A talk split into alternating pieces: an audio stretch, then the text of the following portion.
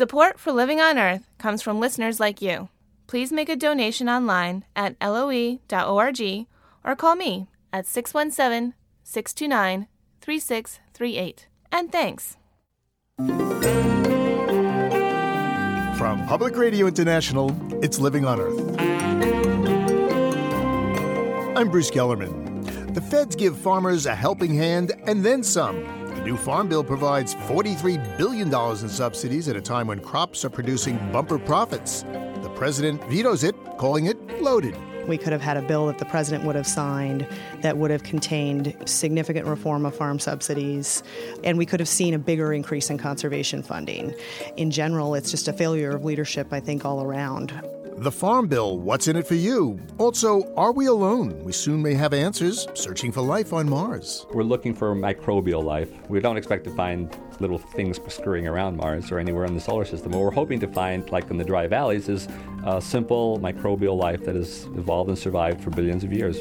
Life on Mars this week on Living on Earth. Stick around. Support for Living on Earth comes from the National Science Foundation and Stonyfield Farm. From the Jennifer and Ted Stanley studios in Somerville, Massachusetts, this is Living on Earth. I'm Bruce Gellerman and Steve Curwood. Money might not grow on trees, but you'll find plenty in fields. The new $307 billion federal farm bill includes $43 billion in crop subsidies. This at a time when farmers are receiving record prices for what they grow. That's one reason President Bush vetoed the bill, but it's veto proof. It has overwhelming support in Congress.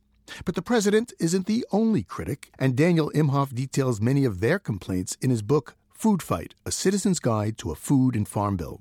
Daniel Imhoff joined me from a studio at KWMU in St. Louis. Dan, welcome. Thanks for having me. This is a monster of a bill. Yeah, uh, it's more like a black hole. Uh, it's dealing with everything from nutrition to uh, what we grow and uh, how we manage it to conservation, even uh, racehorse breeding in Kentucky. Well, you found plenty to criticize the bill in your book, and you joined the New York Times, which criticizes it. George Bush, when he vetoed it, he called it a bloated bill. Uh, the Secretary of Agriculture says it's reckless spending. Um, overseas writers have said it's uh, outrageous. What's wrong with the Farm Bill? I think what's obviously wrong to most people is that it's been really hijacked by huge agribusinesses. We're focusing on a very narrow range of crops corn, cotton, wheat, rice, soybeans, sugar, milk. Much of these commodities are produced in these huge, huge industrial operations. And much of these commodities also aren't really directly eaten by people, but rather they're fed to cattle, they're made into ethanol, they're made into all kinds of food processing additives or refined flours and sugars and oils that are actually contributing to a nutritional crisis. Well, the food stamps and other nutrition programs, domestic programs, do get the lion's share of the money, about 70%, right? They do. And I, I, really think it's time for us to ask the question whether or not we can really develop sound farm policy while we debate nutrition policy at the same time. So you think we should have two bills, a farm bill and a food bill? I think if we had two bills, there would be a lot less of the horse trading that goes on, and perhaps a, lot more time for reflection to see, you know, where are the public benefits in these programs? What are the goals that we have for agriculture moving forward? Well, you mentioned horse trading. Some of the subsidies do go to racehorses in Kentucky. There are also what um, uh, some money in there to prevent uh, puppies from being imported from uh, overseas. You know, I have not heard about the puppies, but, you know, nothing surprised me. In order to get this bill done, you know, just a huge number of earmarks, pork projects are, are brought home. And you have to really ask the question is it responsible to pass a bill about agriculture which deals with racehorses? Hmm. Well, this bill was touted by many as being reform. Are we getting our money's worth, you think? No, no. I, I think we have uh, a Congress asleep at the wheel. Um, if we really had a much broader vision for our food and agriculture system, we could really use the $307 billion um, to create something much better than we have right now. And, you know, I think if you look back, you can't underestimate the amount of money that of, of the agribusiness lobby that influence and writes policy. So, what does the veto mean now, though? I just think it's posturing, and it, it's really just a statement to appease um, certain constituents who want President Bush to take a really hard line on spending. Um, the administration had a lot of chances to come to the table, and if they were very serious about the changes that they were trying to recommend with eligibility requirements, spending caps, true reductions in the commodity title, we would have had them. I wonder, it's 673 pages long. Do you think anybody reads the whole thing? It, it's not only that long, it's constantly in flux. The important thing to remember about this bill is that this is just stage one. This is when the promises are made.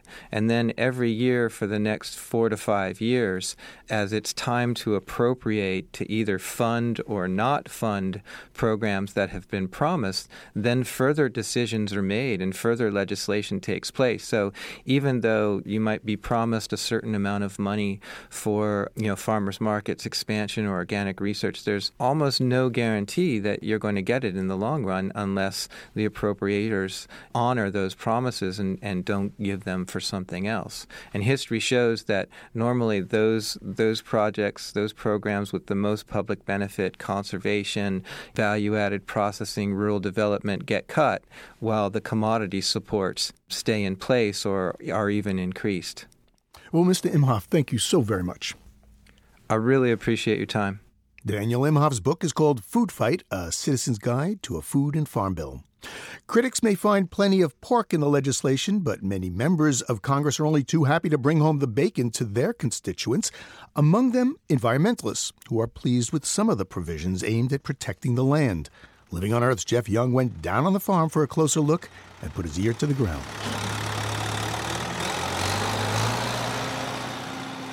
Claggett Farm in Maryland lies just outside of Washington, D.C. It's a good example of how action inside the Beltway can change how farmers do business in the real world outside the Beltway.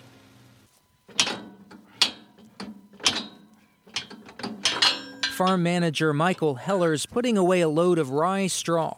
More area farmers might do the same thanks to the extra money in the Farm Bill's conservation programs. The rye is really great because it not only protects the soil over the winter months, but it sucks up any leftover nitrogen and binds it up in the plant. And then in the spring, we'll harvest it and use it to mulch our vegetables.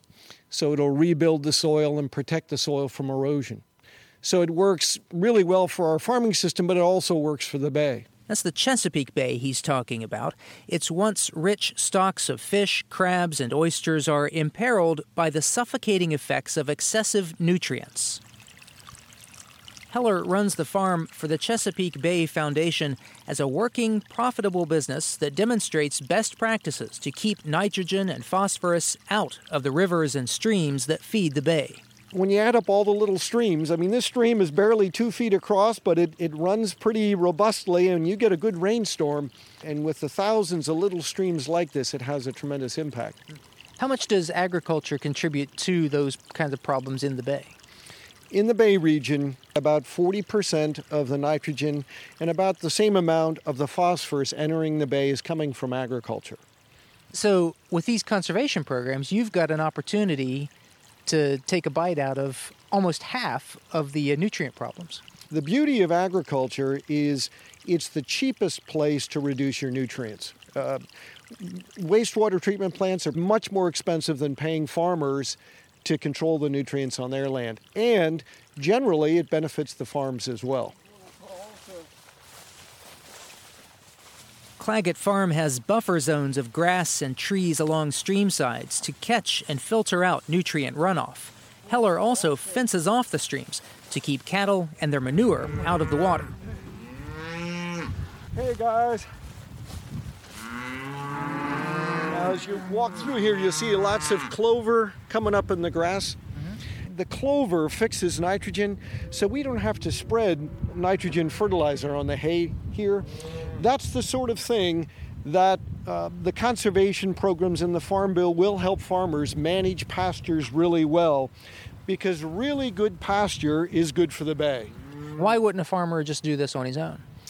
Most of these practices really cost something, and the problem with um, many of them is while there are long term benefits, there are short term, fairly substantial costs. But I think farmers um, are interested in doing things as well as they possibly can if the funding support is there to help them, you know, do it. About half a million farmers, foresters, and ranchers around the country applied for conservation programs since 2002, but were turned away because there wasn't enough money. The new bill adds about 4 billion to those programs. Chesapeake Bay Foundation President Will Baker says about 80 million a year will go to the six states in the Chesapeake Bay watershed. We think this may be the most important vote ever to come out of Congress for the Chesapeake Bay. Uh, in history, we think there's a possibility that we may be at a tipping point. We think it has the potential to dramatically change water quality in the bay over the next five years. Great Lakes and Everglades restoration programs will also benefit. There's even some money to protect pollinator habitat at a time when declining honeybee populations can sure use some help. But that's not the whole picture. Some other conservation programs got the axe, like one called Sod Savers. It would have discouraged farmers from plowing up native prairie grasses, but farm state senators gutted that provision. And critics say the bill's subsidies to commodity crops like cotton, rice, and corn still promote environmentally harmful practices that can cancel out the benefit of the conservation programs.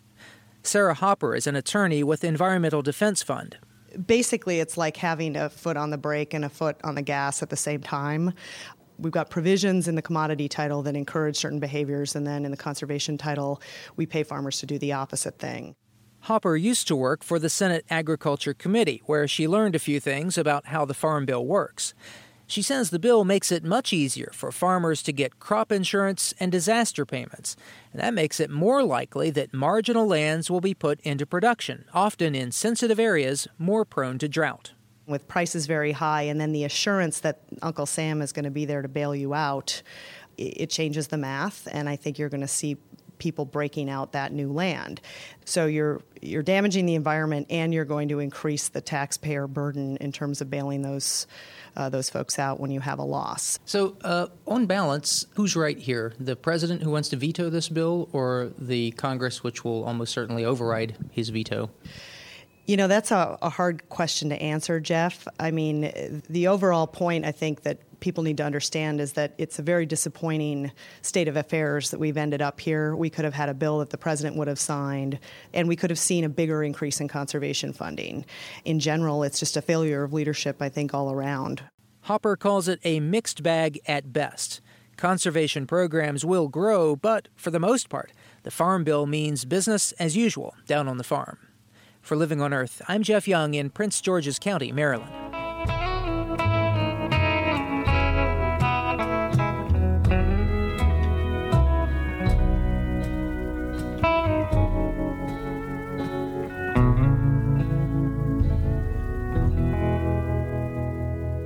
Coming up, there are lies, damn lies, and statistics. We talk about damn statistics.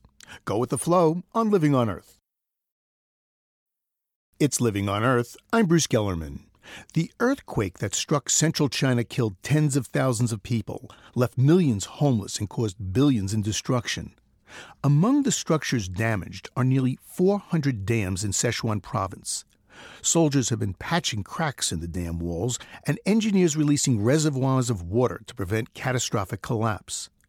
Half the world's large dams are in China, and the country's banking on hydropower to fuel its energy future. There are plans to triple generating capacity in the next 12 years. But in light of the earthquake, one expert says China is likely to rethink those plans as opposition to hydropower dams grows. Andrew Mertha is an assistant professor of political science at Washington University in St. Louis and author of the book China's Water Warriors Citizen Action and Policy Change. I think the opposition to these hydropower projects will have a lot more ammunition by simply invoking the Wenchuan earthquake there are a number of groups in China who would prefer to see a network of smaller dams rather than one big one in a given locale.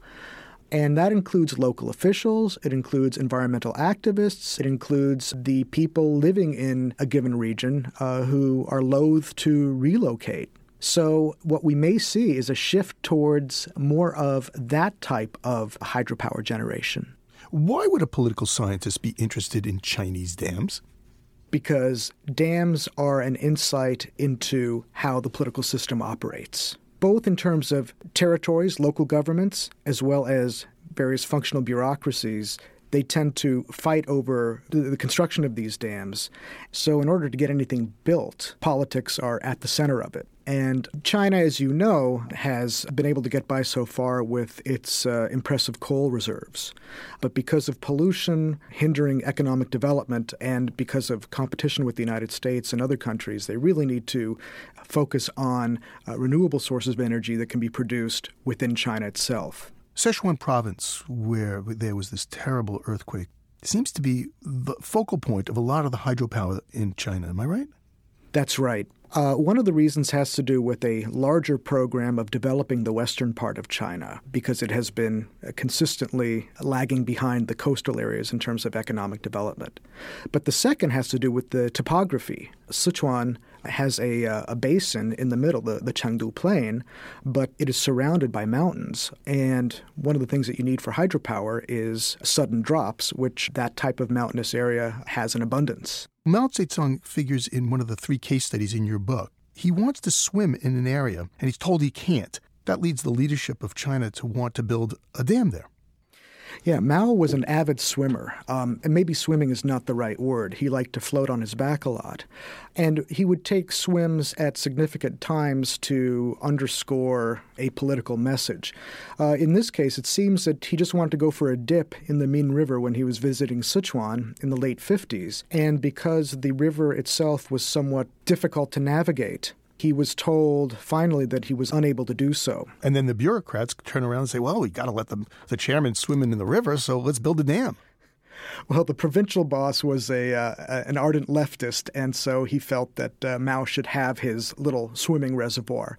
Um, but those plans largely were overtaken by events and uh, quietly and deliberately forgotten by those people who uh, were charged with carrying it out. This was um, kind of a, a forerunner of a dam that, within the space between February and August of 2003, had gone from being a fait accompli, kept secret from the public, to an embarrassing reversal of policy as a result of bottom up opposition. So that was the key that it was a grassroots opposition in China?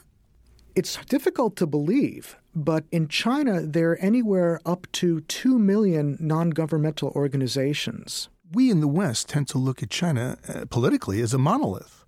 Well, it's anything but. When the opposition is successful, uh, they're successful because they're able to frame the issue in a certain way. In the case of Dujiangyan in Sichuan along the Min River, uh, they're successful because Dujiangyan is also the home of a more than 2,000 year old irrigation project that is still functioning, still in place, and is something that resonates with Chinese historical identity. So they were able to change the focus of debate from economic development to the preservation of cultural heritage. Has the fear of earthquakes played a role in the opposition to dams in China?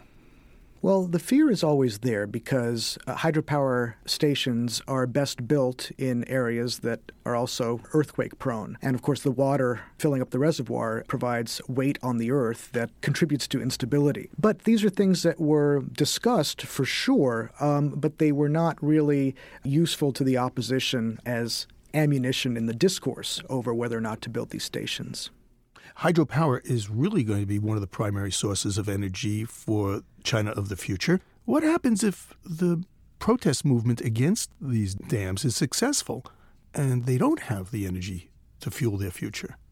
Well, in the short to medium term, what that would mean is increased reliance on traditional sources of energy coal, for example, non renewable fossil fuels, for example. And in the latter case, that would mean uh, competition with the United States, with the EU, with Japan, and the increase of oil prices even more. Well, Professor Mertha, thank you very much. It's been my pleasure. Political scientist Andrew Mertha's book is China's Water Warriors Citizen Action and Policy Change. Well, the World Bank used to finance many big dam projects, but citizen action and environmental concerns have changed that policy. Yet many developing nations still see hydropower as an untapped, renewable source of clean energy. International Rivers monitors dam building around the world.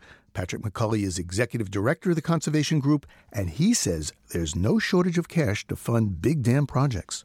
What's happened is that countries like Brazil, India, China now they have a lot more of their own resources that they don't need international money so much. And one other really major factor in dam building around the world at the moment is that China actually is going around the world and writing checks for big dams without any types of environmental or social policies, and in many ways re- replacing the, the role that the World Bank and other Western funders used to play. Why would a country like China be interested in financing these kind of projects? Partly it's promoting their own industries. So in China is funding, for example, is a, a, big dam in Sudan that they've been building, which is very controversial. And their Chinese construction companies get all the contracts, so that's an obvious reason for the Chinese to want to promote it. But there's also geopolitical reasons. So again, use Sudan as the example, China is very keen to uh, have good relations with Sudan because they want to get Sudanese oil. So building the dam is a good way of cementing relationships. It's ironic that worldwide there's this resurgence of dam building, and yet here in the United States, there are a lot of river restoration projects and the removal of dams going back to, well, about 1999. Yeah, for quite a few years now, we've had more dams being removed from uh, from the rivers of the U.S. than are being built. Something similar is happening in, in various parts of Europe. In other parts of the world, there are a lot of dams being built. There is a very big global dam lobby. They have a lot of different reasons for promoting big dam projects. Obviously, there is a massive demand for electricity around the world and, and growing very fast. But we can see some of the projects being promoted at the moment are not very rational, let's say. And the great example of that is this Grand Inga project in uh, Congo in Central Africa, where you have a, a dam with a price tag of about $80 billion. Yeah, I understand it would be the largest dam in the world, much bigger than the Three Gorges Dam in China. Yeah, by far more than twice as big as Three Gorges Dam and with a price tag several times as big. Being built in one of the most unstable and conflict ridden and corrupt countries in, in the world. The record of these big projects is that they spark off lots of corruption and can lead to conflict of various types. What role, if any, does um, carbon offsets play in the construction of dams? That is, if they build a dam, they get credit towards polluting carbon dioxide in other places. Yeah, that's a very good question. Um, there's a massive scam going on at the moment whereby hundreds of dams around the world have received or are applying for carbon credits under the, the UN's Clean Development Mechanism, which is part of the Kyoto Protocol. The whole idea of these carbon credits is that they're supposed to go to projects which wouldn't happen otherwise. So they're supposed to represent genuine emission reductions, and then polluters in industrialized countries that have ratified the Kyoto Protocol they can use those those offsets so they don't have to reduce their own emissions. But these credits are all going to dams that are being built anyway. Most of them are completed by the time they actually get the credit. So there's no way that the credits are in any way making the dams happen. Basically, the consumers and taxpayers of Europe and Japan and the global climate are suffering because of this system.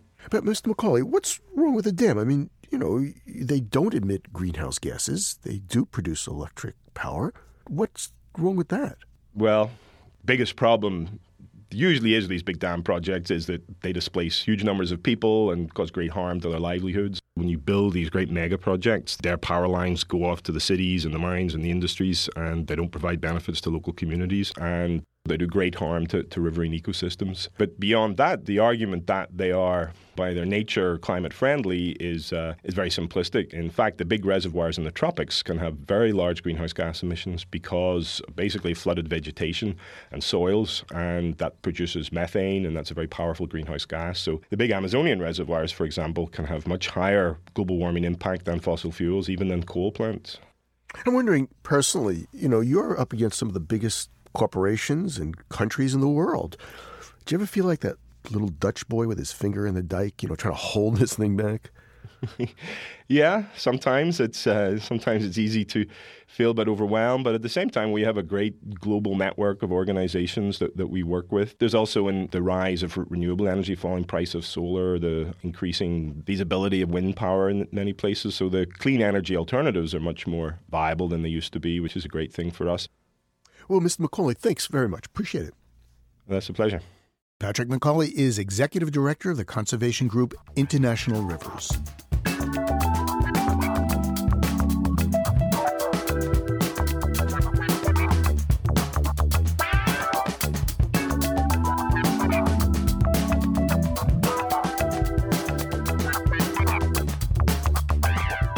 Shipping containers are those big steel boxes you find at ports, rail yards, and loaded on trucks. And usually they're used for just that shipping. But as Living on Earth's Ingrid Lobet reports, some entrepreneurs are transforming containers into home sweet home. Forklifts move exhibits into place at the EcoBuild America show in Orange County, California. David Cross of SG Block stands at his exhibit, a steel box with one half converted into a living space. What we're looking at here is a 40 foot cargo container, 8 feet wide, it's 9.5 feet tall, and it's 40 feet long. One side of the container has been removed, and window and door openings have been cut into the sides and ends. As you see it, a tremendous amount of material has been removed from it. It's been augmented, so now it's a structural steel building system that formerly was a cargo container. Cross says buildings made this way can withstand 175 mile per hour winds, and the containers or blocks can be stacked, cut, and integrated by an architect into various styles. In fact, in several buildings SG Blocks has helped build, it's hard to discern the containers within. We're the bones of it, but what the exterior and the interior looks like is, is up to the architect and their clients. What's funny these days, it seems to be a trend towards exposing the shipping container and utilizing that as an industrial look. That's Bill Hinchliff of Con Global Industries. His company partners with SG Blocks. Typically, how a project works is a homeowner or developer hears about the shipping containers and then puts SG Blocks in contact with their architect for the design. Con Global does the welding and custom cutting. The contractor on site pours a foundation, then the customized containers are delivered and welded via plates to the foundation wall. This way, the bones of most buildings can be stacked in a day, making way for electricians, plumbers, and drywall trades. The finished product isn't always cheaper, but can be faster and stronger than a frame building, and Cross says the treated steel would hold up being underwater for several weeks, as many homes were after Hurricane Katrina. Yes, you'd still have to take off your drywall and address that, but fundamentally, your framing system behind the package is still sound. There's also the reuse aspect. The pieces removed from the box are melted down for new steel, so all aspects of the container get a new life. Cross says he's been getting a lot of calls. This is um, the old Buddy Guy musician. This is an overnight success, 20 years in the making. SG Blocks isn't the only company to consider shipping containers for homes. There's a development called Container City in the UK, and designer Jennifer Siegel, who specializes in sustainable prefabricated buildings, created a container house in Los Angeles. That also led to interest from around the country, but Siegel hit some resistance talking to local officials. Most building departments around the country are not ready to accept the shipping container as a form or as a building element as of yet. Still, she believes containers hold promise as long as people use them creatively, cutting windows, stacking them, putting on different finishes. Then, yes, I think that there's an incredible demand for low to moderate income housing, office space, all kinds of ways in which the containers can be sewn into the fabric of the city or wherever building speed, wind resistance, and the desire to reuse are priorities. For Living on Earth, I'm Ingrid Lobet in Anaheim, California. And to see photos of homes and buildings made with shipping containers, be sure to visit our website, loe.org. Well, each shipping container provides about 320 square feet of living space. Commentator Bonnie Auslander reckons that's more than enough room for her to live in, but not her daughter. My seven year old dreams big. I mean, three stories big. Oh, why can't we live in a house with stairs? She begs me. And it's not just stairs. She wants a dining room, a laundry room, a playroom, oh, yeah, and a sun porch. What we have is a 900 square foot ranch. You can put more people in a Mini Cooper than you can in our living room. Actually, my daughter says our car is a problem, too.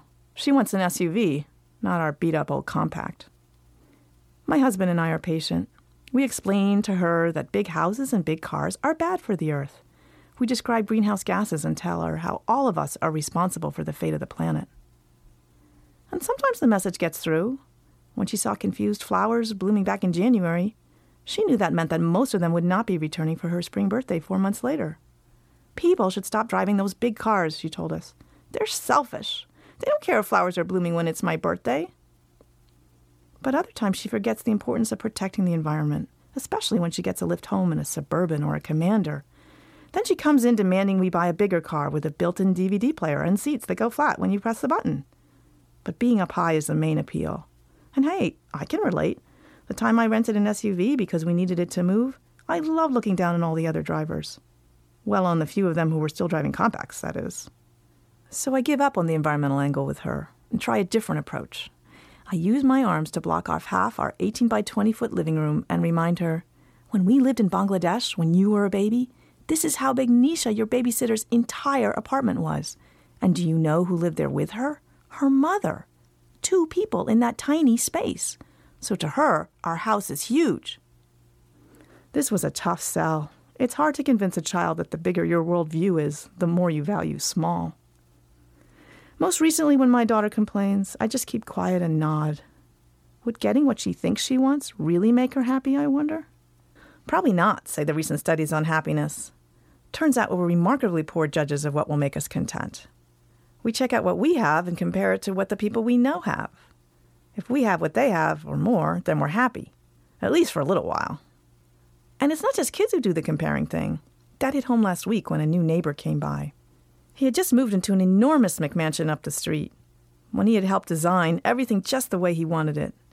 He walked into our ranch and looked out the window to the back, where our kids were playing together on the swing set. Ooh, nice yard, he said wistfully. Ours is tiny. Commentator Bonnie Auslander lives in Bethesda, Maryland, and writes on a 13 inch laptop.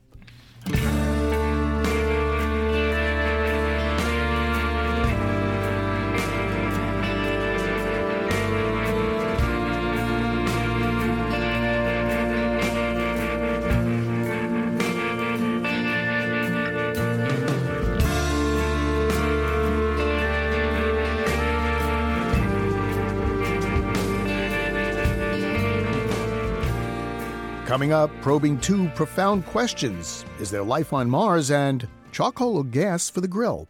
Stay tuned to Living on Earth. Support for the Environmental Health Desk at Living on Earth comes from the Cedar Tree Foundation. Support also comes from the Richard and Rhoda Goldman Fund for coverage of population and the environment. This is Living on Earth on PRI, Public Radio International. It's Living on Earth. I'm Bruce Gellerman.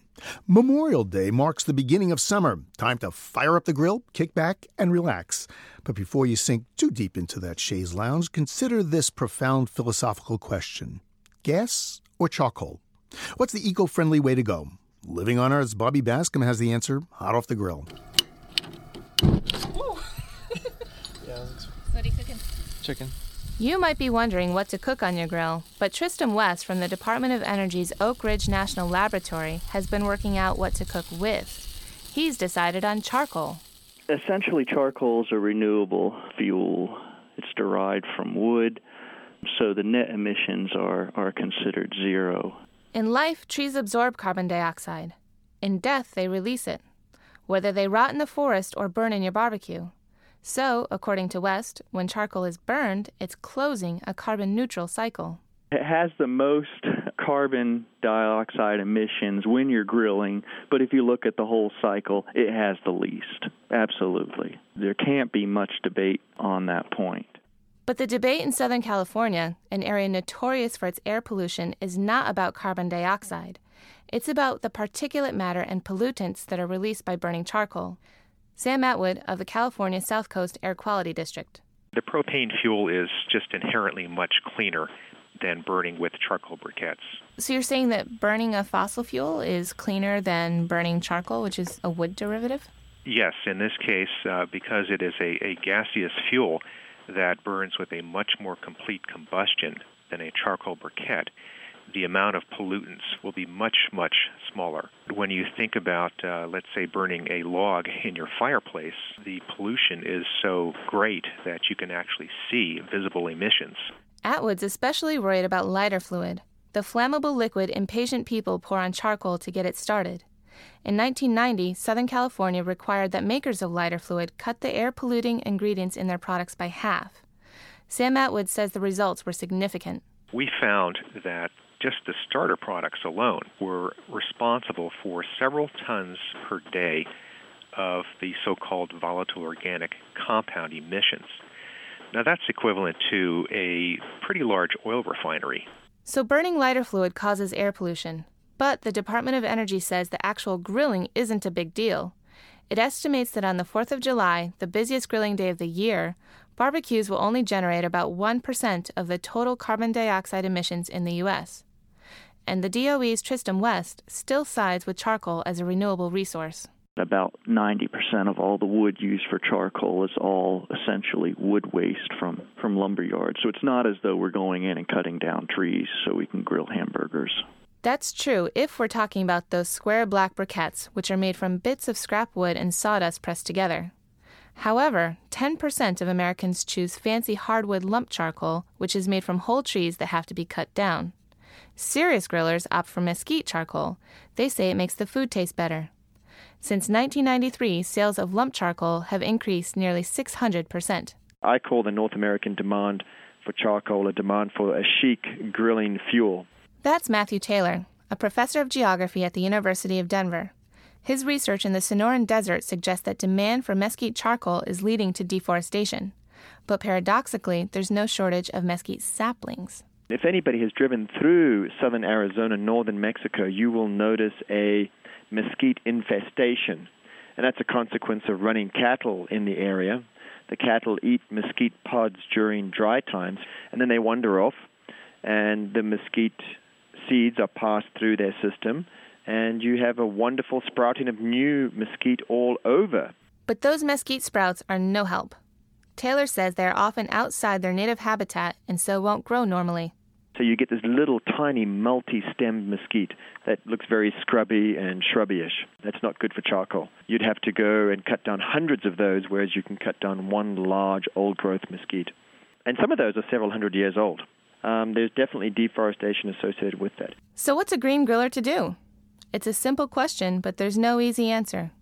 Propane burns cleanly, but it's non-renewable. Charcoal briquettes are renewable, but may pollute. Hardwood charcoal could cause deforestation, but it tastes great. Confused. I'm Bobby Bascomb for Living on Earth. There's Big Daddy, he's about to have a fit.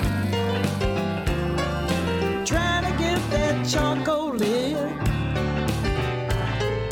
Everybody's laughing and falling to their knees. Getting kind of hungry, calling out, please. Just give me some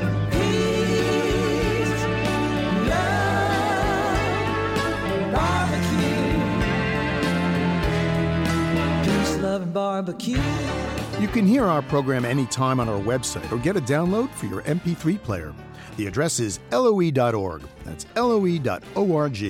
You can reach us at comments at loe.org. Once again, comments at loe.org.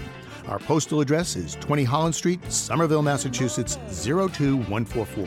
And you can call our listener line at 800 218 9988. That's 800 218 9988. T minus 10, 9. August 4th, 2007, Cape Canaveral, Florida. 5, 4. NASA's Phoenix mission to Mars is poised to begin. 1, 0. And liftoff of the Delta II rocket with Phoenix, a distant science outpost seeking clues of the evolution at the polar region of Mars. 421 million miles and 10 months later, the Phoenix Mars lander is scheduled to set down near the North Pole of the Red Planet this week. We've been sending missions to Mars' surface for more than 30 years. Mars, on the other hand, has been visiting us for time immemorable. Not tiny green men, but rocks. You can find one in Sam Kounaves' office at Tufts University. Professor Kounaves keeps it in a small glass bottle labeled Shergottite. We do have a, a little nugget from Mars, actually. Let me just see. Well, it's a piece of Mars. Martian meteorite sample. Sample. Isn't that incredible? So many years ago, uh, it was discovered that some of the meteorites that had been picked up in Antarctica were actually from a planet. It was a terrestrial planet, and there's a crust on the outside here. That's the fusion crust. So you know a meteorite because it comes through the atmosphere and it, it burns the outside of the meteorite. So they found in this meteorite little glass bubbles that had sealed who knows how long ago, and in those glass bubbles was gas, and the gas matched Mars' atmosphere exactly. Can I touch it? Well, no, we try not to touch it. I can't touch it. Whoa, but this is about as close as Mars as I'm going to get. Actually, Mars was a lot closer than I thought. You can find it in a lab just down the hall from Kounaves' office. Three of my people that work here are not here. So this is our Mars chamber. This is uh, we use this to test some of the instruments and also do experiments on Mars soil at Mars conditions. So we inside here we generate the atmosphere of Mars at the pressure of Mars and also the temperature that it is on Mars. So what we have is a mini Mars here. It, looks like an autoclave. It's got a lot of you know, valves. Yeah. Well, let me let me see if it's still on here. If I could turn this. So that right now what it's doing is it's making it like Mars in there. We won't go all the way. It takes about half an hour to get everything just right. But what's just right on Mars isn't just right for most living things on Earth. On the red planet, temperatures drop to minus 200 degrees Fahrenheit. The atmosphere, 95% carbon dioxide, is thin, and deadly UV rays bombard the surface. It's an extreme environment, which is why Professor Kounaves, who studies the planets, calls himself an extreme chemist. Why Mars? Why do you think going to Mars? Well, actually, Mars is one of the best places in the solar system that, that we could probably settle someday. I mean, there's not many planets in the solar system that are Earth like. We want to know is the soil like Earth soil, for example? Did it ever have life? Did it support life? Could it support life? Could it? Could you plant things there and have them grow? For answers to these questions, Kounaves hopes to dig deep. Previous Mars landers have only scratched the surface of the red planet. But the Phoenix mission lander is equipped with a robotic arm that can drill into the frozen polar soil. Some of us think that if there is life on Mars, it's probably very, very, could be very deep. I mean, we found life on Earth only recently very deep. And so we've been living here for a long time. And 20 years ago, we didn't believe there was life on Earth subterranean. And now it's been pretty well established by several groups that there are bacteria happily thriving underneath us and thousands of feet below. These organisms basically eat the sulfur in the rock and thrive. So those creatures would be happy on Mars in a sub- subterranean area. Mm-hmm. Hence, you're going to dig under the surface. We're going to dig. So you scoop down about a me- half a meter. Well, we, we start at the top, slowly digging down and see how far we go. Uh, we take samples along the way, and then hopefully we will find ice at some point. So there's water on Mars. Absolutely. Yeah, it's frozen. I mean, we have no doubt there's water on Mars. Yeah, the question is when was it liquid, and is it liquid any time now? To find out, Kounaves' lab developed a unique miniaturized experiment, a test in a teacup. It looks a little like a mini black monolith from 2001 A Space Odyssey. All the sensors are mounted on the inside of the wall of the little cup, uh, this black little box. So the sample gets deposited in the there? The sample gets dumped onto the sc- uh, screen there. The little drawer is open at that point, and then the drawer closes and dumps the sample in there. This is a little chemistry laboratory. It is. It's basically a small little chemistry laboratory. It's very simple science. I mean, when I talk to elementary school kids, they understand what we're doing. We're measuring the acidity and how acid the soil is. We're, we're tasting the soil. How salty is the soil? And we want to know how nutrients are in there. Uh, we're asking basically, you know, is this soil friendly? Is if an astronaut goes there someday, are they going to find dust that once it touches water or their skin basically turns into something like sulfuric acid and or Clorox bleach? Or is it like the soil out in your backyard that's friendly at pH 7 that you can grow plants in? What was the biggest challenge that you faced? Our biggest challenge has been to make sure that the instruments operate under the conditions we'll find on Mars, to make sure they operate once or twice very reliably. And so, so what you see here, unlike here on Earth where you buy things and you want them to last a long time, this doesn't have to last long, but it has to work the first time well. And so it has to work after being vibrated, frozen down to minus 60, 70 degrees. And we, they, NASA does horrible things to this stuff. And so in the process of building this, it had to go on a lot of tests. And then it's tested and tested and tested and at extreme conditions, and that's, that's hard.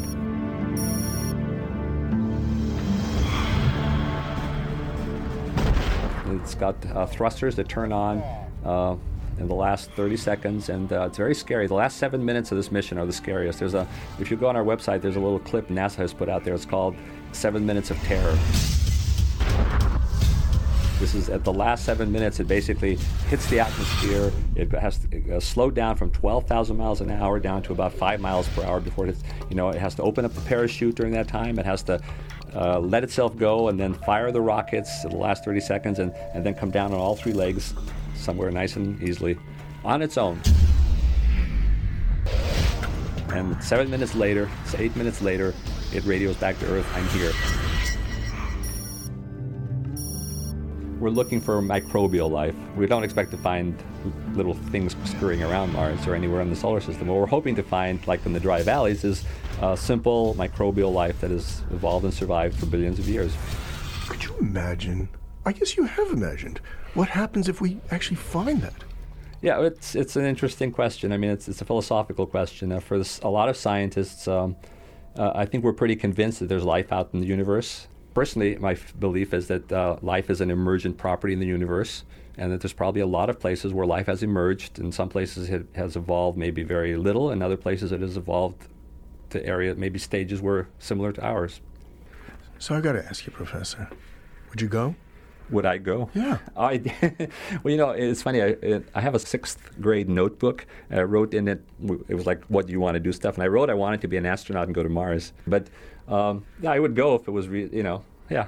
But it, it would be interesting to go there and actually be able to do science on the surface. But I don't think my wife and kids would appreciate my going necessarily right now.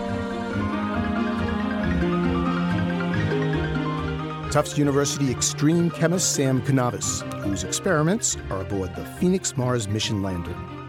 Well, scientists aren't the only ones fascinated with the red planet. Musicians from Holst to Ziggy Stardust have made music to honor the planet. Marty Quinn, a drummer and computer scientist, was inspired by the 2001 Mars Odyssey orbiter mission and used data collected from its gamma ray spectrometer and neutron data collector to create this piece, simply called Mars.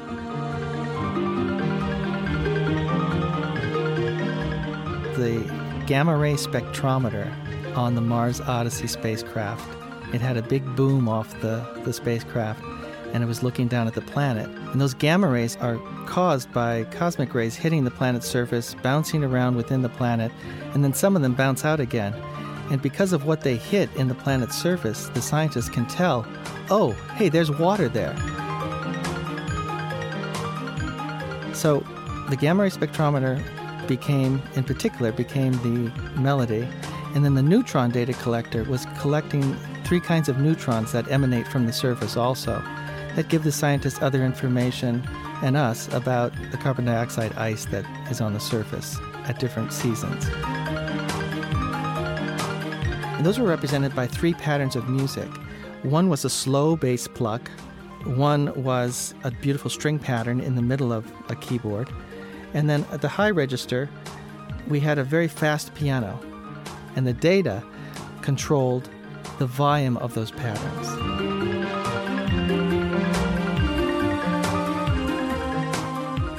So it's just like a person. You know, everybody has a certain sound to them as they walk or as they speak. So it's a very natural metaphor that I used in this case.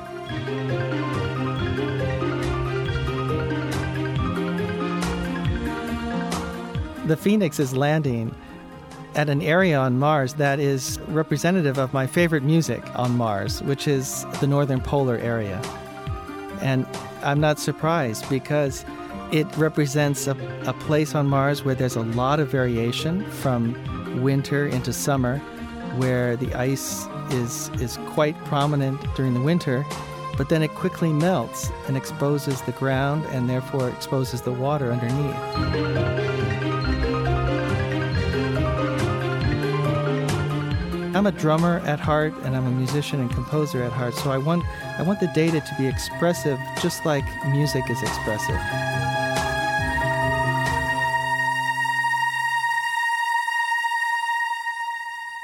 Musician Marty Quinn composed this tune using data from the 2001 Mars Odyssey mission, supplied by John Keller from the Lunar and Planetary Lab at the University of Arizona.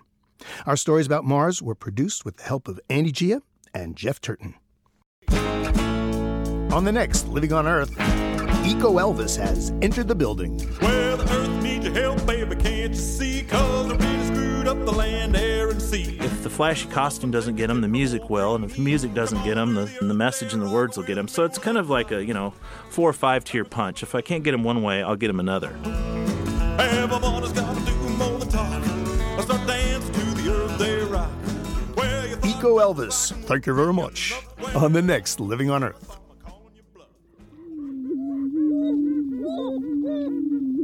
We leave you this week in the middle of a lek.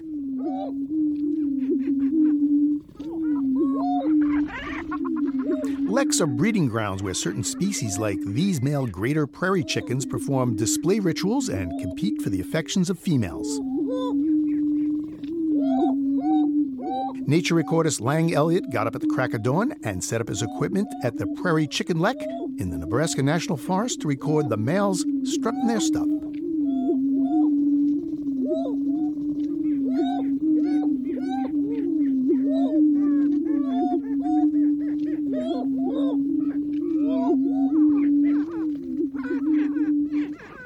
Living on Earth is produced by the World Media Foundation. Our crew includes Ashley Ahern, Bobby Bascomb, Eileen Bolinsky, Ingrid Lobet, Helen Palmer, Mitra Taj, and Jeff Young, with help from Jennifer Basler and Sarah Calkins. Our interns are Andy Gia and Margaret Rosano. Jeff Turton is our technical director. Allison Lirish Dean composed our themes. You can find us at loe.org. Steve Curwood is our executive producer. I'm Bruce Gellerman. Thanks for listening.